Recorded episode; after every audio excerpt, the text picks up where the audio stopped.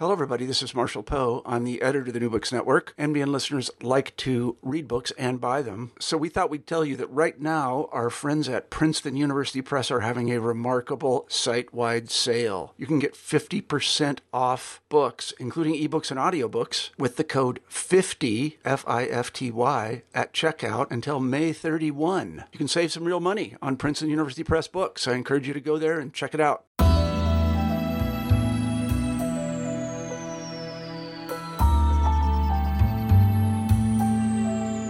Welcome to the New Books Network. I'm Stephen Pimpare, host of the Public Policy Channel, and today I am very pleased indeed to welcome Daniel Skinner, who is the author of Medical Necessity Healthcare Access and the Politics of Decision Making, uh, new out from the University of Minnesota Press. Daniel, welcome. Hey, thanks for having me on the uh, podcast, Stephen. Great to great to be in touch lovely to have you here. In the interest of full disclosure, we should tell people that uh, Dan and I went to grad school together, although really just sort of only overlapped a bit. So, so there's not uh, too much by way of devious motives at work here. Um, so, beyond that, uh, Dan, if you would, why don't you tell our listeners just a little bit about who you are and what you're currently doing, and how it is that you came to this particular project? Yeah, so I, I've been told, and I have come to agree that I have one of the uh, stranger journeys in academia, starting as a political theorist at the City University of New York, uh, and eventually making my way not only to a medical school, but to an osteopathic medical school teaching health policy to medical students. So I'm kind of a theorist working in a policy environment in Ohio, but you know, within a medical education context, which is something I had to learn uh, from the beginning. Really, it's not something they teach you in graduate school. Certainly not in a political science program. Oddly enough. Yeah, and uh, I've talked to students, uh, you know, since about thinking about medical schools as places where, you know, in this in this era where you know the arts and sciences are under attack, we need to be a little bit creative. So I would encourage people to keep that a little bit on their radar screen if possible. So bef- before we, we we talk about the book, can you talk a little bit about sort of from your perspective because that's not only, you know, sort of apparently odd for you, but presumably odd for the med school itself. What is it that caused them to hire you? Were they trying to solve a particular problem that they recognized? That's a really great question. I was I was holding my breath until tenure that somebody would say, "Oh my god, who did Wait, what did we do?" yeah. Um, but you know, I made it made it across that threshold, so we can speak freely. No, I mean, look, uh, you know, Ohio University has um, made you know a name for itself in the area of rural health. Um, the main campus is located in At- in Athens, Ohio, uh, in the southeastern part of the state. And uh, I was hired, uh, one of the first hires for a new campus in the central Ohio area, in in, in the Columbus area, Dublin, Ohio specifically. The goal there was really not only to get more involved in kind of urban uh, healthcare issues, but you know the state capital is there. So uh, to create connections with legislators, to think about um, the intersections of medicine and policy. Although as a political scientist, I've had tons of conversations with people trying to convince them that politics is not a bad word. We can talk about them. We just don't have to be jerks you know but uh, and but that we can actually work with students to help them become a little bit more politically sophisticated. So that was the idea was to have a policy person eh, you know in the state capital essentially. Although there's just another piece to it which is you know, for for decades medical students have tried to avoid policy. You know they they just wanted to stay as far away from it as possible. But we've seen in the recent decade or so just to be a great physician you, you need to at least be conversant in these issues and hopefully you can also um, be able to know how to engage them a little bit.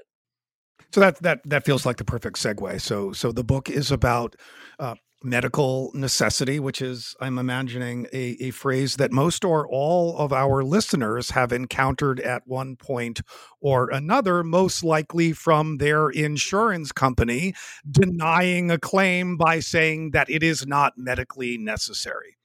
So, if you would, why don't you start us off by just tell folks a little bit about what that phrase means to you and why you have written an entire book about those two words. Well, I, will actually take a step back and um, not not to throw your throw your um, you know A plus interviewing off course, but my dissertation at, at City University of New York was on the concept of necessity generally and one chapter was on medical necessity. So that's kind of the, the transfer point for me to, to think about the medical piece.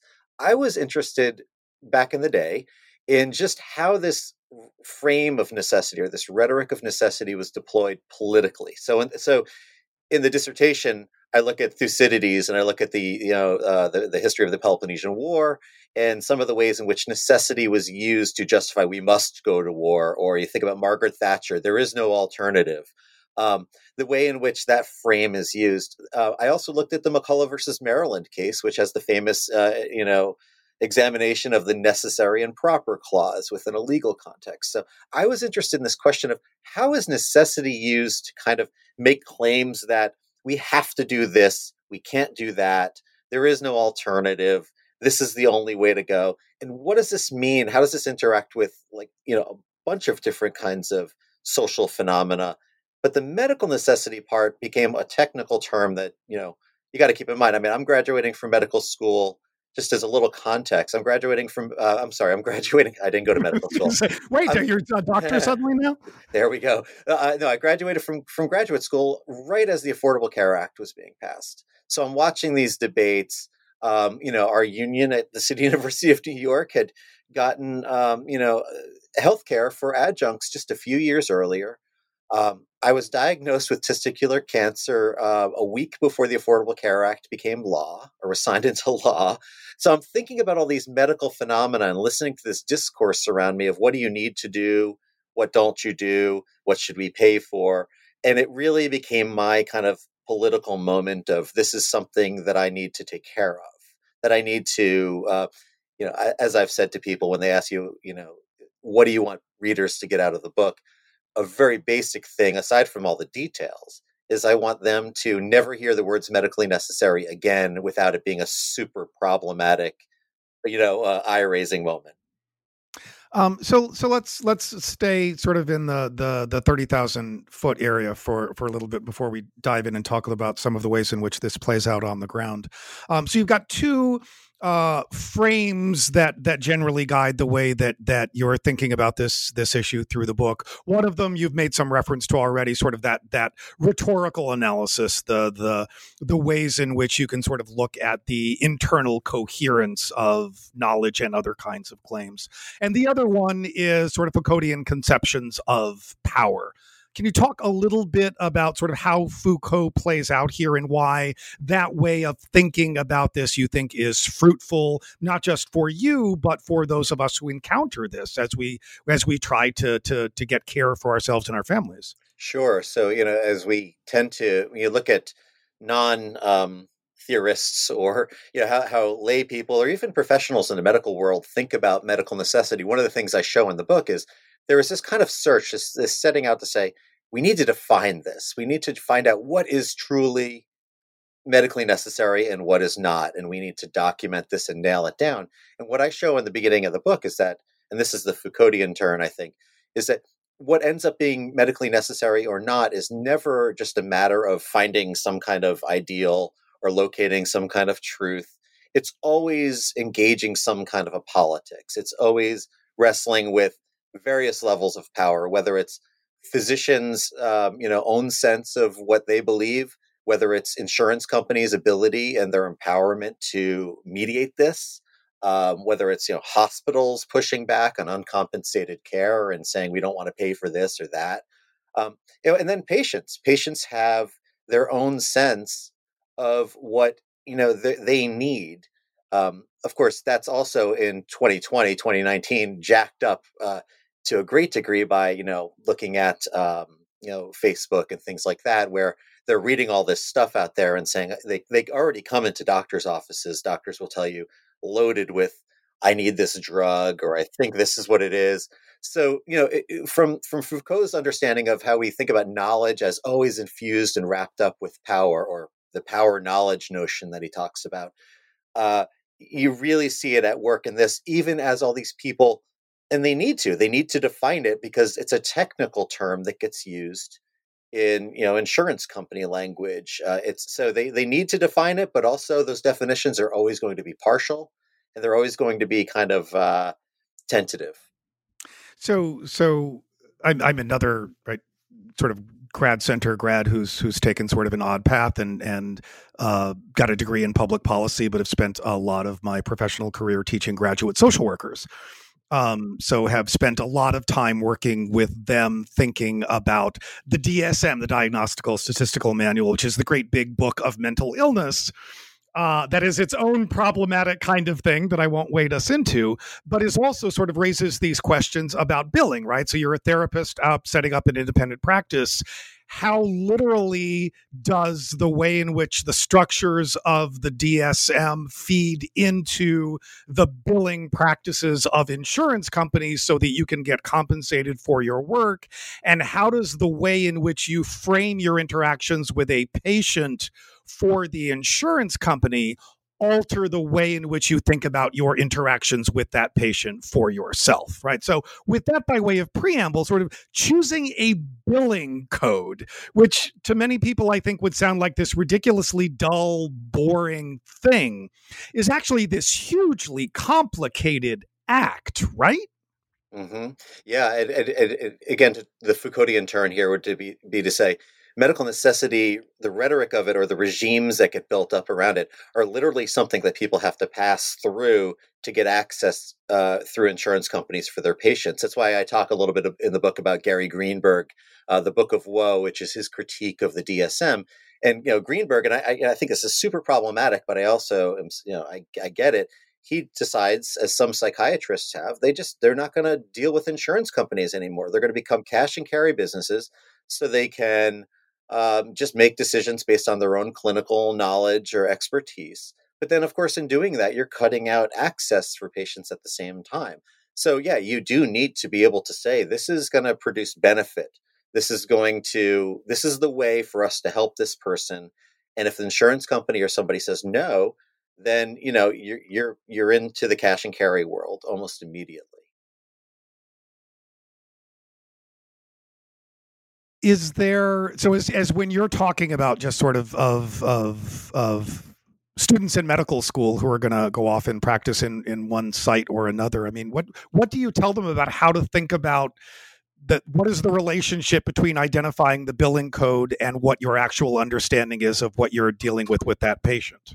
So it's funny, you know, uh, from, from when you look at the book, and there are a couple of topics in it that are going to be intuitively, I think, uh, interesting to some people. Like, of course, marijuana debates and the abortion questions and the C-section stuff and the mental health. But my favorite chapter in the book is actually, you know, what some people would probably think is sounds super boring, but it's on medical coding itself, the epistemology of it, just the idea of you know sitting down to try to okay the doctor did this and the doctor's assessment is that but then they need to convert that into this other language which is the language of coding that then that becomes the conduit to become recognizable through insurance companies right so there's a translational thing that happens there i actually open it up by talking a little bit about this um, this notion of the archive that Jacques Derrida talks about. So you know, like just this idea that that you're trying to pass, and I do talk about the idea of passing a little bit that you're trying to uh, you know there, there, are all these like for for profit companies for example that i talk about in the book that are you know trainings webinars things to help coders prove medical necessity um, pass for medical necessity to maximize their bottom lines by just you know demonstrating medical necessity. I equate it in the book to a kind of whack-a-mole uh, or a sort of game that gets played right? And that that becomes the the focus is on the one hand, you have doctors that are doing what they're doing, and then they have to translate it. So you have this kind of, you know, I, I don't know, this sort of not to say the doctors are doing things that they're not reporting accurately, but there's very clearly a kind of coaching process that gets implemented at that translational moment to get paid that might be different than the actual clinical care. So you made reference to to the policy areas that you cover in the book, and I'm not sure we'll be able to get to all of them. But let why don't we why don't we start and talk a little bit about uh, marijuana and and putting it in quotes medical marijuana. So mm-hmm. so how does this this play out uh, as as we think about the the meanings of necessity? Yeah, so each chapter does a little bit of a different, um, you know, kind of do does a little bit of a, a, different kind of work in the book, as I think uh, is the goal.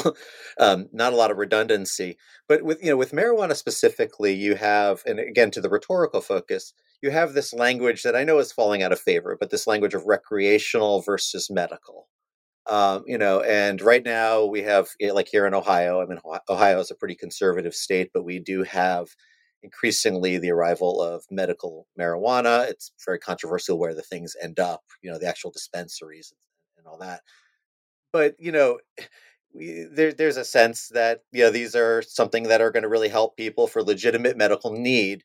But of course, there's so much, um, you know, bleeding that goes on between recreational and medical. And you talk to, for example, sheriffs, they just don't believe it. They think it's all a cover for recreational a lot of the time, you know. Um, and there are still a lot of people out there who just don't really understand what the medical benefits of it are. There's a, a, a, little bit of a hitch, which I talk about in the book, which is because of the classification of marijuana as a Schedule One drug. We literally haven't been able to research its medical benefits for a long time, not not in a sustained, open way. That's happening more and more. There are some clinical trials here and some exceptions, but how can we lay medical claim to something that can't even be that is de facto defined as something that has no medical benefit? So what I show is that there's this kind of game that goes on between the recreational and medical that actually produces more of a, a political question rather than what is le- what is legitimately medical and what is legitimately recreational. And and complicated by the fact that that some uh, advocates of of so-called recreational marijuana use have been fairly upfront about the fact that they are using the the the medical necessity argument as sort of the camel's nose in the tent, right? If we can get this in on the ground for medical use, then it that creates a space where we can then expand it for recreational use, right? Right. And and if this language of the medical, if this classification of the medical, which used to be sort of the the last stand of these debates, right? You say, well, look, this is for medical purposes. I mean, even you know, uh, cross-border flows and refugee, uh, you know, like asylum seeking could historically point to medical arguments and that would persuade them this wasn't just about me and my you know preferences or whatever. This is something i need. I'm going to die without this or it used to be very powerful. So what happens when we create something like a medical versus recreational split is that it starts to erode even the value of that medical right? And that that that, that language itself starts to lose some of the efficacy that it once had uh, so let's turn to one of the, the areas that you focus on, which is is reproductive health broadly, but specifically homing in on on C sections and abortions. Um, talk to us. How how should we be thinking about those uh, uh, acts? I'm trying to avoid describing them as medical procedures because that's already buying into one side of the argument, right? How should we be thinking about about those those acts? Yeah, so uh, the the abortion side of this does come directly out of my doctoral work, and and an article I published in 2011 in Politics and Gender. So, you know, it, it had been something I've been thinking about a long time. Uh, it draws on some of the work, for example, of, you know, uh, Roz Petchesky's work in this area. She was one of my committee members who really got me thinking about this originally at, at CUNY. Um, you know, the, the issue, again, that I'm, I was most concerned with there was what kind of claim is abort is, is is are we making around abortion access? And again i'm trying to avoid just using the word rights because that's a political claim right there. And what the argument i, I make i kind of show i think i persuasively show we'll see what readers think that you know while you see a lot of um, abortion rights advocates abortion access advocates using this idea of like the medical frame that this is an, a medical procedure that it should be between a doctor and a patient that kind of what happens is that you create a situation where as technology develops as we become more adept at for example uh, preterm births or early term births right that you actually start to lose your own argumentative structure for why this thing is something we value. I mean the the, the original abortion rights arguments of the 70s in the Roe heyday tended to be look this is a woman's right to choose end of story. This is not about whether she's you know in danger you know like the life of a mother or the life of a of a fetus or of a baby however again the language catches us that we really lose something when we start to frame and i, I started to notice that in the last 10 20 years what uh, you know anti-abortion groups have done is to really start to limit this to this medical question and in the book i try to explain why I think they ultimately lose that debate. Right now, the weird to some people a turn that I do in this chapter is I also pair that with another reproductive issue, which is the C-section question of increased C-section rates. And I try to show that these rhetorically have something interesting to offer one another when you think about something uh, like, you know, um, this this surgery that used to be just a couple percent of American births and now is in the 30s at least. Um, in some countries, it's much higher even. And how how does a surgery become mainstreamed? What are the driving causes of that? And it's not just the health of a mother. It's not just the health of a, of a baby. It's this other politics that has to do with um, the epistemology of medicine generally and the political economy of it as well, right? In terms of of what kind of money is available to be made. Yes, absolutely, yeah. And and you know this is why you know when, when you know again I I, I um I teach medical students. I hang out with a lot of physicians these days. I find that there there this is a little bit of a scandalous way from their perspective to treat this concept of medical necessity, which they believe in as like a real thing or not a real thing. And what I'm saying is no, this is a rhetorical production that is is, is inherently political and you know the the money in medicine has a lot to do with it obviously with healthcare reform if we take certain kinds of uh, financial incentives out of the mix medical necessity is going to look different because then when when if you can persuade something if uh, an entity that medical that something is medically necessary there's money there for it and that that's kind of one of the parts of the game that's most important to catch. So, why don't we use that as a segue to talk a little bit about the Affordable Care Act? Uh, first, in the context of the conversation we were just having, uh, talk a little bit about the Hyde Amendment and uh, the the fact that that was essentially reaffirmed in the Affordable Care Act. Right, you've got this putatively democratic policy that dodges what, at least politically, had been constructed as Republican policy. And then maybe let's talk a little bit more broadly about what the ACA uh, did and did not do in terms of confronting this question of necessity.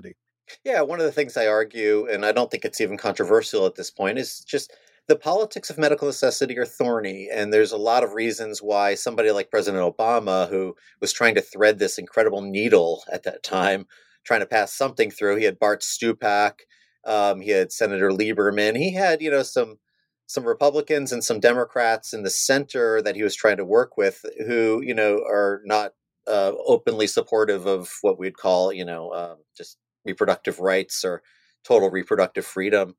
Um, you know, the ACA kind of dodged the issue altogether and, you know, basically deferred back to um, physicians on the question and to the existing entities. I mean, one of the big things that allowed the Affordable Care Act to get passed, in my view, was that President Obama, and, you know, this is controversial, but uh, especially with the Bernie folks, but you know, Obama, um, you know, co- collaborated with, worked with the insurance companies instead of, you know, closing them out like he did, uh, like Clinton did in the 90s. Well, that shouldn't be controversial, though. I mean, that's demonstrably true. Right? Sure, you're not going to have you're not going to have healthcare reform at all without those that's kinds right. of moments. But as a result, it didn't really do much to have a national conversation about what our healthcare approach is, what our priorities are going to be uh, what the relationship between evidence and what gets paid for is going to be. I mean, it did a lot, you know, I, I, by establishing research institutions and putting money into research. But you know, the, the broader philosophical question about how to define something like medically nece- med- medical necessity uh, didn't happen in those debates. So as, as as we work our way toward the end of this conversation, I wonder if that isn't isn't a way to to to ask you to think about where you expect we, we might go from here. And I'm going to frame the question in a way that is a little bit outside the, the book itself. Uh, but if we listen to discussion about what has come to be called Medicare for All, right, which is mm-hmm. now this sort of catch all term that means 14,000 different things depending on who you're talking to. And everybody is really careful not to be too explicit about what it is that they themselves mean. But as we as we look toward sort of of uh, let's say, reduced influence of private sector insurance in the delivery of American healthcare. Is that, it, it, should we move in that direction? Uh, do you think that that inevitably will require us to more explicitly contemplate what we will identify as necessary? Yeah, well, it's interesting when you look at. Well, first of all, one thing to say is, you know, Medicare for all, uh, especially with you know existing the existing Senate, even the Democrats, who there's not a ton of support even among the Democrats. We don't talk about that enough, right? You know, even if uh, President that it's not Sanders, going anywhere in the short term. Right, President Sanders becomes president, all of a sudden Joe Manchin's going to become a Medicare for all per, person or something right. like that. You know, uh, not going to happen. Um, but uh, you know, th- that said, uh, there, there are so many different ways we could do this. And the most basic question here is about the so-called language of single payer, right? So forget that's just about how you pay for healthcare, though. That has nothing to do with the delivery of healthcare necessarily. Um, as far as I know, uh, nobody's talking about a, a, federal takeover of the uh, the hospital systems, and there's going to be a public-private negotiation that happens with any kind of proposal. I know that might upset some Bernie folks, but it's good. It's it's just realistically, politically, I think that that's the case. This is all a long way of saying the Medicare for all doesn't necessarily tell us anything about the question of medical necessity necessarily. Now, medical necessity is so if you turn to some place like Canada, and obviously there there are critics of the Canadian healthcare system in Canada, but it's still comparatively very popular. Um, even conservative politicians in Canada aren't running on, you know, taking away the Canadian healthcare system. Um, what, what there is in Canada that I think is more important than how you define things or you know all that is that there's a greater degree, not not unbridled or perfect, but a greater degree of trust in decisions made by entities empowered through the federal system. So, for example, in, in the United States, if somebody tells you, look, you know, you're going to get your hip replacement, but you're going to have to wait a few months. Even it's funny in the United States, a lot of people have to wait a few months for things like a hip replacement anyway, which we don't talk about. Um, but you know, the, like the most the average Canadian response is, yeah, okay, that seems right. That seems fair. In the United States, uh, the, those are death panels. Where this is this is rationing. Like start rationing you know, care. Yeah, Hitler or whatever. You know, it, it's incredible. It just becomes this incredibly unproductive political conversation. What you really need with medical necessity debates is some kind of trust in the systems that are making decisions about how to prioritize care.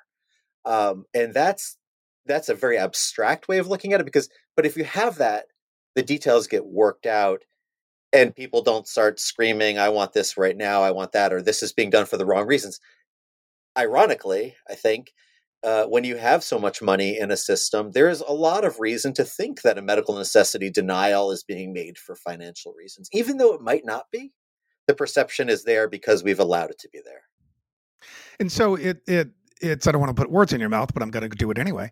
Um, so it, it it sounds as if you are suggesting that if one of the consequences of some sort of of move toward some sort of single payer like system uh, uh, were to shift the location, uh, or at least shift the balance of that decision making more into public institutions rather than we're more into institutions that are not insurance companies let me say it that way um, that it that the difference really may only be difference around the margins that that that same sort of contestation for power is going to take place among roughly the same set of actors and interests.